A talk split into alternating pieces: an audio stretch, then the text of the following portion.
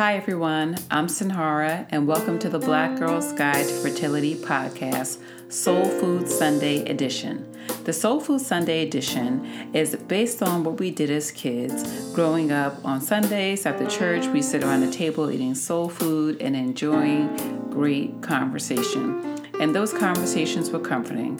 So, periodically on Sundays, I'll be releasing the Soul Food Sunday edition to comfort those who need it. And if you listen to the podcast before, you know that this podcast is for all women who are dealing with infertility, but it's specifically dedicated to black women because we have a problem with opening up when it comes to this issue. And I don't want to leave out the men. You guys are welcome here too.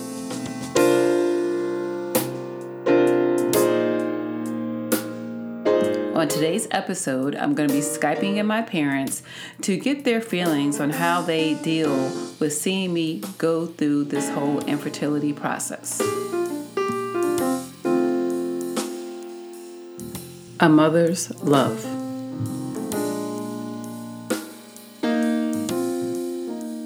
A few years ago, we were in Virginia at my family reunion, and it was nighttime, but we were all sitting out by the pool and we were eating and talking and having a good time.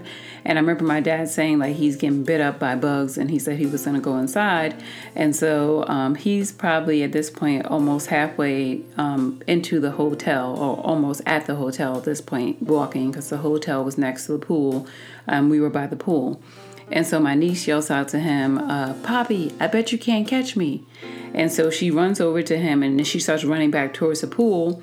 And then he chases her. He starts running after her and he almost caught up to her. But then he fell. And when he fell, he fell hard and he rolled, you know, multiple times until he finally stopped. And then he looked at his hand. And so we all rushed over there. My grandmother, who was his mother, uh, my paternal grandmother, Mama, she was there. She was in a wheelchair at this point in time. And so I remember her looking like with this look of horror because she knew that he was hurt. Although she couldn't physically get close to him, she knew that he was hurt just by seeing how he felt and how he was looking at his hand. And so she was still by the pool area. We were standing over by him. And he says, looking at his hand, I broke my hand. And so that that whole night, I remember her saying the next day that she stayed up, she couldn't sleep because she was so worried about him because she knew that he was in pain. And so I want to use that as a segue into infertility because what do parents do when they know that their children are in pain and there's nothing that they can do about it? Coming clean to my parents.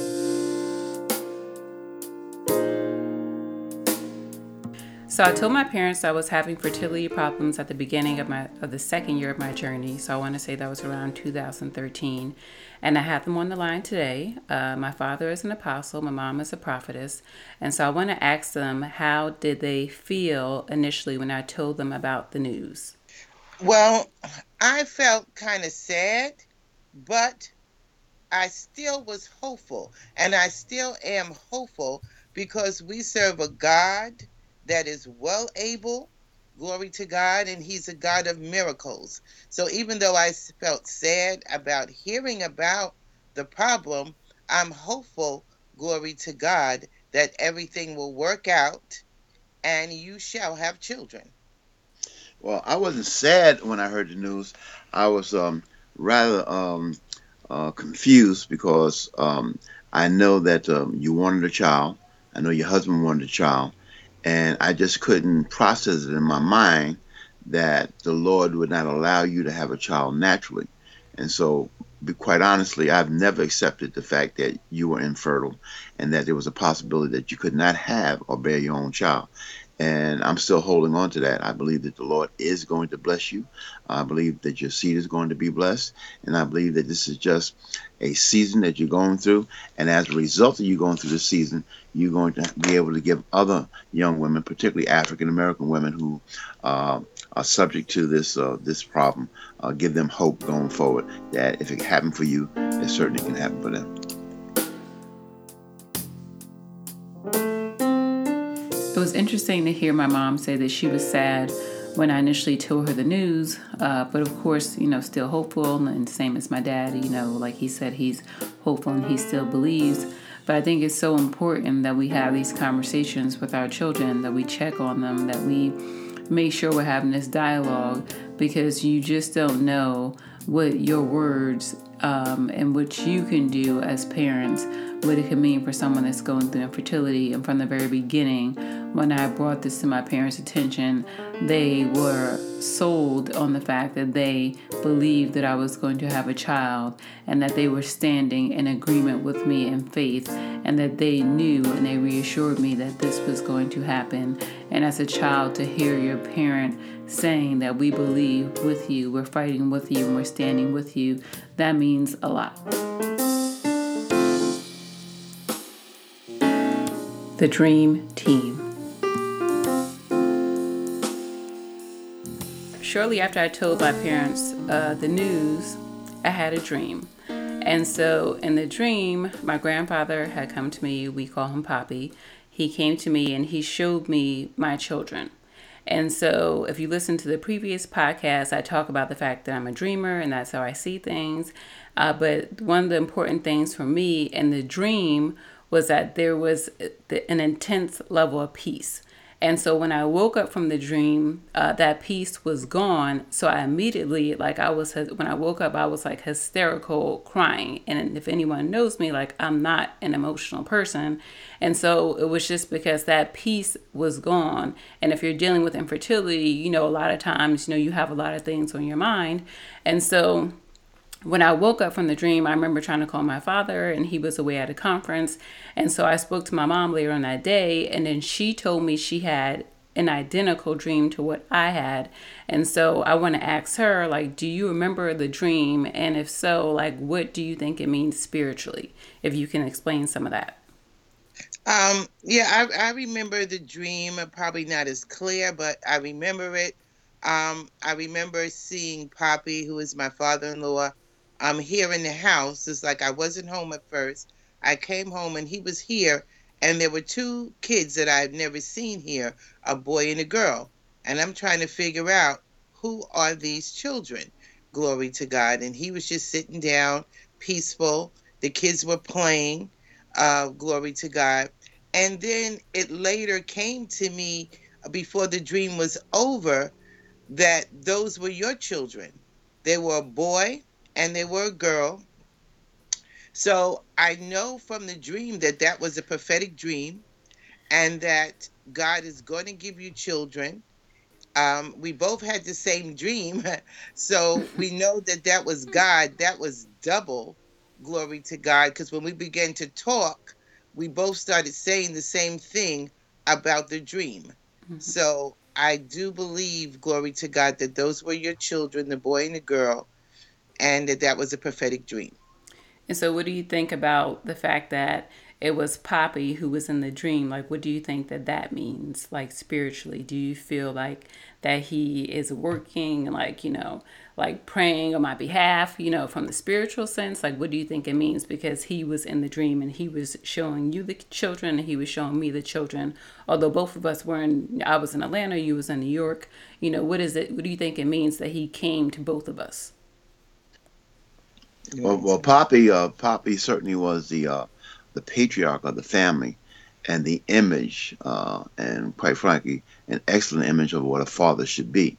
And the symbolic image of the father, of course, is Father God. And my interpretation of the dream was that he represented Father God, and that Father God was sanctioning the fact that he was going to allow you to have at least two children, a boy and a girl. And so that's how I interpreted it at that time. And I still believe it. This dream was so important to me because I felt like it was confirmation because everything happened in twos. You know, I had the dream, my mom had the dream. Uh, we talked about it. Um, in the dream, there were two kids. Um, and at the end of the dream, what my mom left out was that my grandfather told her that he was getting on the number two bus. And so, again, that was another two. So, everything was happening in twos. And even before this dream happened, I want to say like a week or so before it happened, I was so frustrated. And I remember I was in the car and I was calling my father because at this point um, I was chasing a diagnosis, and I mentioned it in the previous uh, podcast. And so I'm going to all these doctors, I'm getting all these tests done. I'm getting all this blood work done. You know, they're poking me, they're doing all these stuff, all these ultrasounds, all this stuff that was starting to drive me crazy. And I remember I was in the car and I was just like on the phone with him saying, like, you know, I don't want to do this. Like, you know, this is too much. I remember him saying, saying to me, like, you know, you have to fight. Like, you're in a fight. You know, this is this is a war, and if you want this, like you're gonna have to get up and you're gonna have to fight for it. And so I still remember that conversation to this day. And along with the dream, those are things that I use um, to push me every single day, to push me forward um, on this journey. The church and infertility. So, growing up, my parents ran an outreach ministry uh, to help the disenfranchised. And so we went to shelters, me and my siblings went to shelters with them throughout New York City, went to the streets with them to help feed people, to help people, you know, get into housing, help with transitional housing, psychology, all types of different services that my parents were offering to help people because they saw a need. And so I want to ask them, you know, what what do you think as, you know, as people who work in the church, as an apostle, as an prophetess, what do you think the church can do to be more supportive of women who are dealing with infertility? Uh, because, like I've explained through my experiences, I don't see any support or any mention, period, um, about infertility within the four walls of the structure of the church. And of course, what you guys did doing the shelter ministry and going doing outreach, you physically went out to people. Uh, but what do you think can be done to help women? Well, to be to be quite honest, to answer that question, you know, when we talk about the church, uh, because we are African Americans, we're talking about the African American church or the Black church. And the problem with the local church is that, um, particularly for African American women, is that number one, uh, they're very private. Number two, uh, they're very guarded, and number three, uh, they don't want anybody in their business. And so it's kind of difficult uh, to provide programs and services for people uh, who are not going to identify their problem. There's an old African uh, saying, and I quote it, I think I'm quoting accurately, it says, He who hides his disease can never be healed. And the difficulty is that uh, we have women in our local churches um, who are suffering from infertility, but they don't want other people to know that. Mm-hmm. And so they might be seeking counseling, one on one counseling with a therapist or a psychiatrist or psychologist outside of the local church. But for the most part, they don't want people within the church to know their business and particularly to know that they can't bear children. Uh, there's still shame associated with that. Um, and in the age of technology that we're living in, there are all kinds of measures, all kind of ways to assist individuals to to have children. And so, if we could get that shame-based um, veneer uh, off people who are in the local church, we should be able to assist African American women in the black church who are suffering from this problem. And a lot of women are suffering from it. And then how do you think we can remove the shame from, you know, the topic? Is that something that we can deal with, you know, through the church? You know, is that something that can be done through church or how do you think we can tackle that to be able well, to have this conversation? it requires communication and requires dialogue and it requires good communication and it requires honest dialogue. Uh, this is an issue among other issues that are affecting uh, African American churches, and people need to talk about it. It needs to be talked about. It needs to be addressed. It doesn't need to be uh, continually hidden uh, from individuals. And I think that's the starting point communication and dialogue. I agree with my father. I think that it's definitely important that we have, you know, open and honest dialogue because as women, we are private and we are guarded. But I also think that pastors should try to take the initiative to offer things to help women that are dealing with infertility. Even just making an announcement from the pulpit saying that we are going to start offering programs or offering ministries to help women in dealing with infertility. And even if people don't join those groups right away, I believe within every church that there's someone that's dealing with infertility. So I would just say offer those programs and pray that the people will come so they can begin to get the help that they need and begin to just have open dialogue because that's what's most important. Going public and why don't we talk? So did you guys feel concerned when I said I was going public with my story that I was gonna, you know, start this, you know, movement, Black Girls Guide to Fertility, you know, and that meant obviously sharing my story, you know, putting stuff on social media. Did you feel concerned at all? And if so, you know, express your feelings. Um, I guess I would say I felt a little concerned, but I felt that if God was leading you that way, it would be good because it would be opening up for someone else, giving your testimony about what you've been through, where others who might not want to talk to anyone else would feel comfortable to even coming to you um, to sharing their problem. And this way they could get help, they could get prayer. And so I think that it's a good thing. I think it's a good form of ministry. And I think that it's a start of opening up.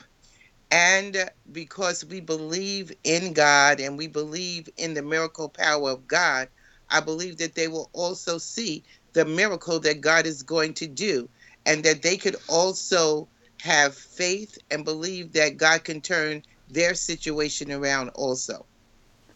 Um, I had no reservations at all about you uh, examining and bringing to fore uh, this particular subject. Uh, primarily because once you discuss it with me, I felt like it was part of your overall commission uh, that the Lord had was giving you to exercise for Him. Mm-hmm. Uh, meaning that thing that God has uniquely called you to do, giving you the gifts, the skills, and the talents to do for Him and to do for his kingdom because he knows he's got so many women who are part of his kingdom that are being affected by this particular issue and that it needs to be addressed, it needs to be talked about. And I think he's uniquely qualified you to do this. Uh, anybody who knows anything about you knows that you're a great wordsmith, knows that you're really concerned about this subject, you know, not only because you yourself are confronted with it, but because you know it's a problem, particularly in African American community, that's being ignored. So, do I think you're uniquely, you're uniquely qualified to do this? Yes. Do I think this is the time for it to uh, to be addressed? I think it's long overdue. And do I, I do I think that God has uniquely t- given you the gifts, the skills, and the talents to do this? Absolutely. And I'm not saying that because you're my daughter. I'm saying because I know the gifts that you have. And the second part of that question is why don't you think we talk about this? And I mentioned this in a previous podcast that, you know, we as women and even as men, you know, suffer with infertility and silence in a black community. And I was at a meeting a few weeks ago and we were talking about Black Girls Guide to Fertility. Um, and there was a white uh, lady and she was really trying to understand why we don't talk about this issue. And she said, you know, I heard it's kind of like mental illness, you know, mental illness in the black community that, you know, black people don't talk about it, you know, but going back to infertility, I'm just trying to understand, you know, why is it that you guys don't talk about it? Like, I'm just trying to get understanding. And she kept asking me the question over and over again.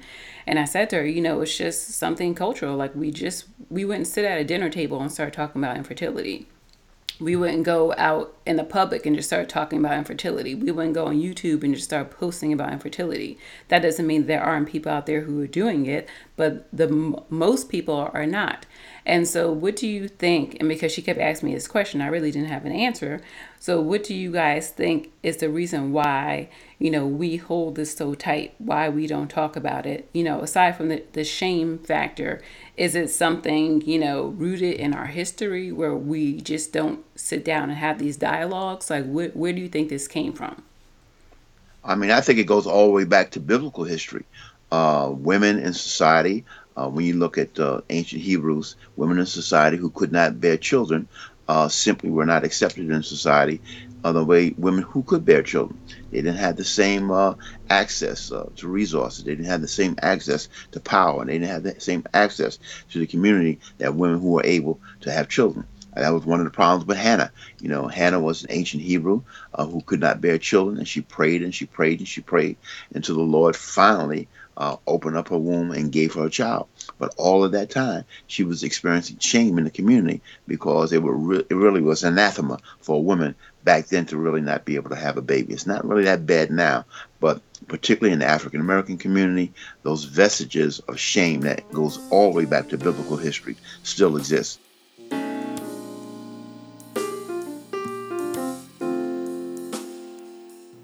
So whenever I have an idea or thought about something, you know, I always talk it over with my parents, you know, to see if it's a good idea, what their thoughts are on it. And so Black Girl's Guide to Fertility was no different. I shared it with them. And like they said, you know, they, they were supportive of it. You know, so when I released it and I, you know, um, had the website done and I posted that and I started posting things on social media, you know, immediately I began to get, you know, all the support from people and people sending private messages and, you know, just saying, you know, how much this is needed. But then there were a few people, you know, I want to say two or three, who felt like, you know, I was boxing myself in or excluding people, you know, because the topic is called Black Girl's Guide to Fertility. And so, you know, internally I started to worry about that because, you know, my my focus is never to uh, exclude anyone, but the point of this was to bring inclusion because you know black women don't talk about this issue. So i'm trying to include us on this conversation and find a way to discuss it. Uh, but needless to say i was really worried about it.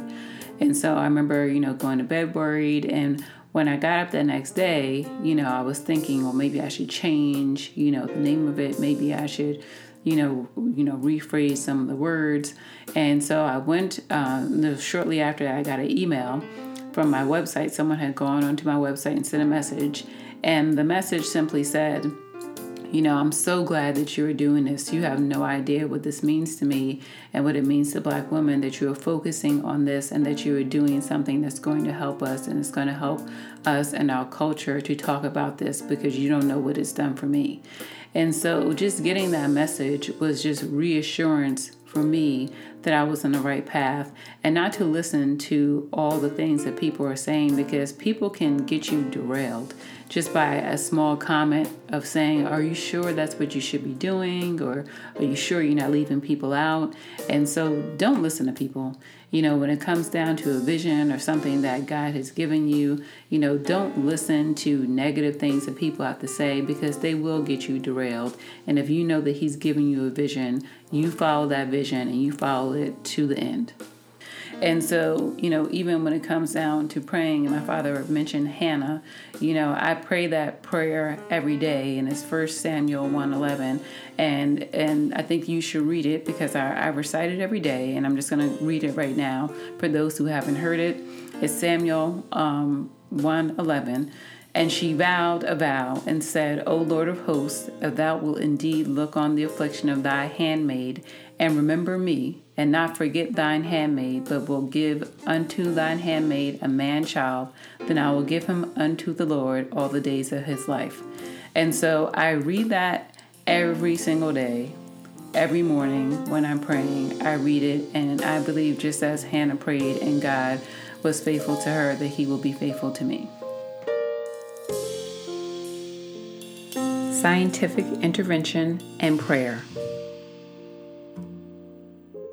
So, what do you guys think um, about people seeking uh, scientific intervention and people who feel specifically that they're just going to rely on prayer? Or do you think that you can do both, still pray and take part in the scientific part to be able to have a child? Well, I think that you can do both. I mean, certainly I would never stop praying, but God put doctors on this earth. He put medication on this earth to assist us. So I believe, along with prayer, if medical intervention is going to be what's going to help produce the child, I would certainly be open to that. Um, I think that both things together would would be good. And even though you might be seeking medical intervention, it's still God's choice. If He decides, even though you're going for medical intervention, He can still decide that He wants to do it His way, the natural way. And sometimes our timing is not God's timing. So I believe that uh, the children are there and we just have to pray them in. Glory to God. And also, if it's going to be with medical intervention, I'm open to that. Uh, I agree with Prophet Sandra. Um, you know, Faith and science are not two ships that are passing in the night. We know for surety that God is the great scientist. We know that by the creative uh, factors that we see every day in the world. We see everything in this world that has purpose. And scientists are still trying to figure out the mind of God. Just looking at the, the cosmos, looking at the universe, and looking at speci- speciation here in the earth alone, it is just mind boggling how great God is and how scientific He is. You know, we just think about the atom and, and the ability of the atom to be split and, and the neutrons and all that kind of stuff, you know, that are part of the basis of science that holds everything together. And we know that all that's being held together by God. He is the great scientist. So I believe that God has put men and women in the earth who are scientists, who have the ability, who have the wisdom uh, to be able to address a myriad of infirmities and maladies that man uh, is suffering with. And I don't think that infertility should be excluded from that. I'm so glad my parents were always on board with me when I told them that I was going to go see a fertility specialist. You know, I can't imagine what it would feel like if they were in opposition to me going. Uh, but I'm glad that I have their support. And I remember going to a conference with them a few years back, and there was a couple there um, who were going well, they had gone through infertility. Now, I want to say they probably were like in their 50s, uh, but they had a kid, I believe, when the wife was um, in her early 40s. And so they, I don't, don't recall how we got into the conversation, but they briefly talked about, you know, um, which really the, the conference had nothing to do with infertility, but we just happened to be talking and they got into this conversation about, you know, their child. And so um, they they talked about being married, and being together, and it was 20 years before they had a child. And so I was, you know, thinking in my mind, like, oh my God, like that's forever. Like, I can't imagine waiting 20 years. But they said something to me at the, at the end of the conversation. You know, we refused to get medical help, and we didn't want that. We wanted this on our own, we wanted this to happen naturally. And so I think there's something great about that. I think there's something great about standing on that faith. But I also think that 20 years is a long time. And I think that if you want to have a child, and if you are in your 30s, or if you're in your 40s, or even if you're in your 20s, if you want to have a child, I say don't wait. I say don't be a fool. Don't say I'm going to wait 30 years and just wait and see what's going to happen and, you know, just roll the dice. I say go see a medical professional, get yourself evaluated because it could be something that could be rectified easily without you even having to go through infertility treatments. So go, go, go, go and seek medical help.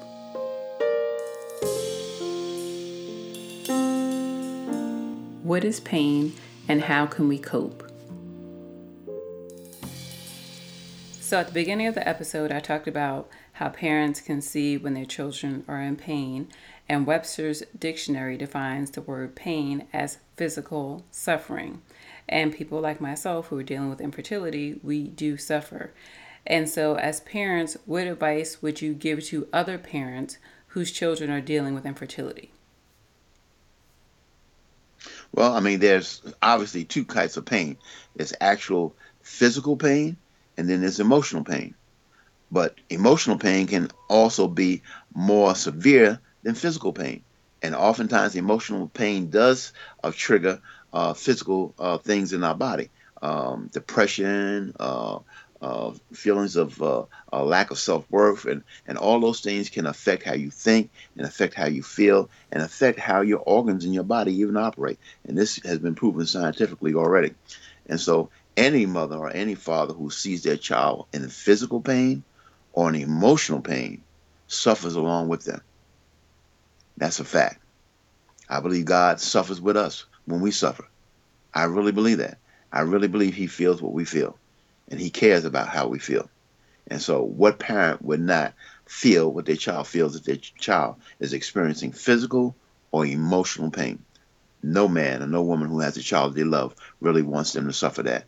And as a matter of fact, oftentimes a parent, if they could take the place for the child to suffer that pain, they would do it. I know certainly my mother would have done it. Mm-hmm. So, um, yeah, nobody wants to see their child suffer.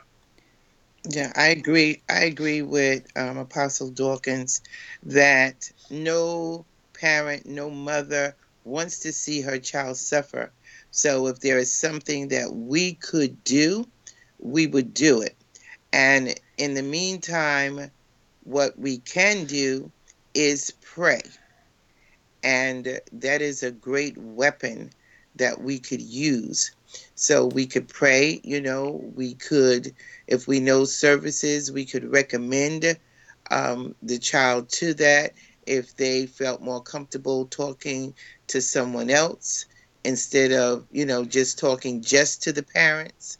But we have we love our children you have compassion on them and like the apostle says you know because we know jesus shows us mercy and love and compassion.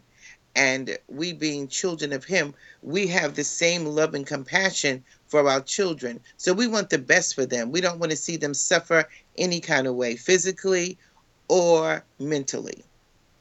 And do you have any uh, last words of encouragement for people who are dealing with infertility, who kind of feel sad or who feel like, you know, there won't be a resolution to their problem or who don't really know what to do?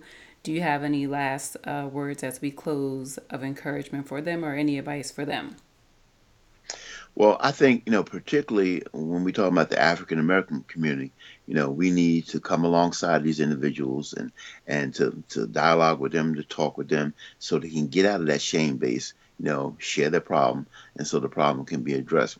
The, the, the other factor is that um, I do think that some people uh, were born not to physically have children on their own.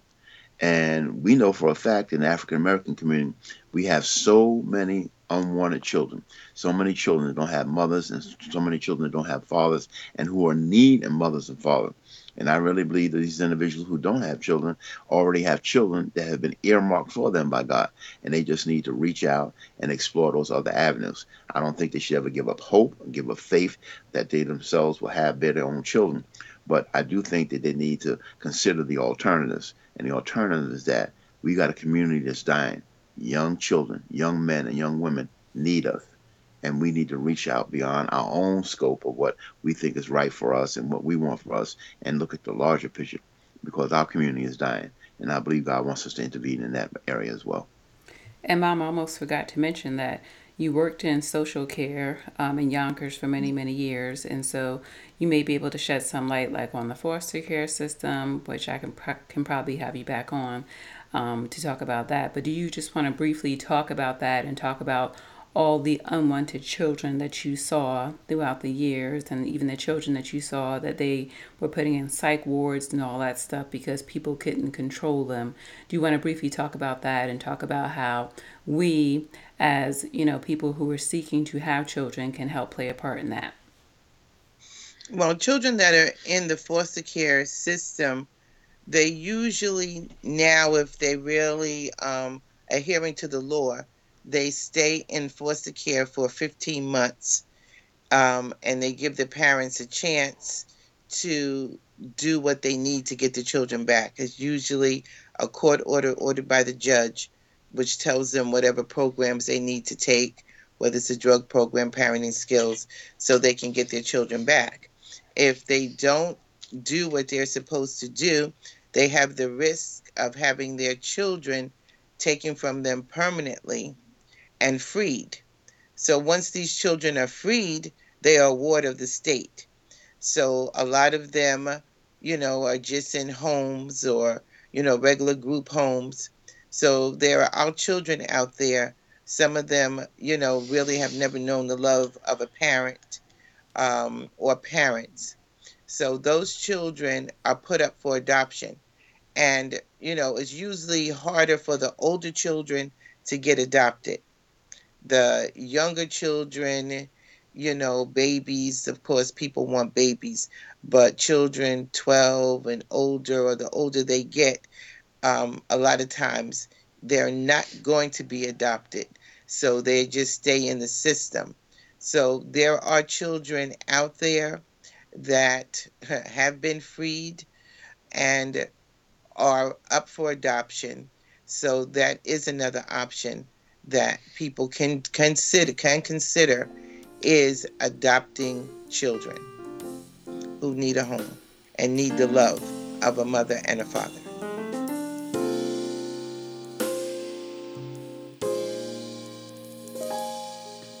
So I always wanted to adopt uh, because growing up, my mom worked as a social worker and she worked in foster care for some time. And uh, coincidentally, my husband has always wanted to adopt, so that's something that we do plan on doing. Uh, but we also uh, want to put our money and our energy into having a child uh, while we are still able to do that. And so we decided to invest our money into doing fertility treatments, uh, but we also will be adopting um, at some point. But I remember a story my mom uh, told when I was a kid. I probably was around 10 years old, and she came home from work and she was at the table and she was telling my dad, you know, there was a little girl and she put her hands up on the glass um, and she said, Help me. And I remember that story to this day because my mom had to go visit her. And if you're a social worker, you have to do these visitations. So my mom had to go visit her and check up on her. And I remember how sad, you know, that story was to me, just thinking about a kid like my age. And actually, the little girl was younger. I think she was five or six um, being a kid and just knowing that there's another kid out there who doesn't have a home and doesn't have someone to love them. And so that always made me really sad.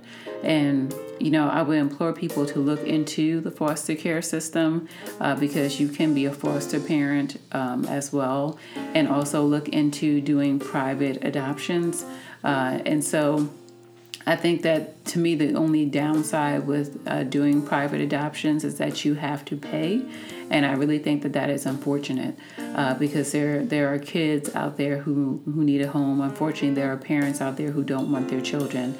And so I think it's sad that, you know, there has to be uh, money involved in this process when there are people out there who just can't afford to pay an adoption agency to adopt the child.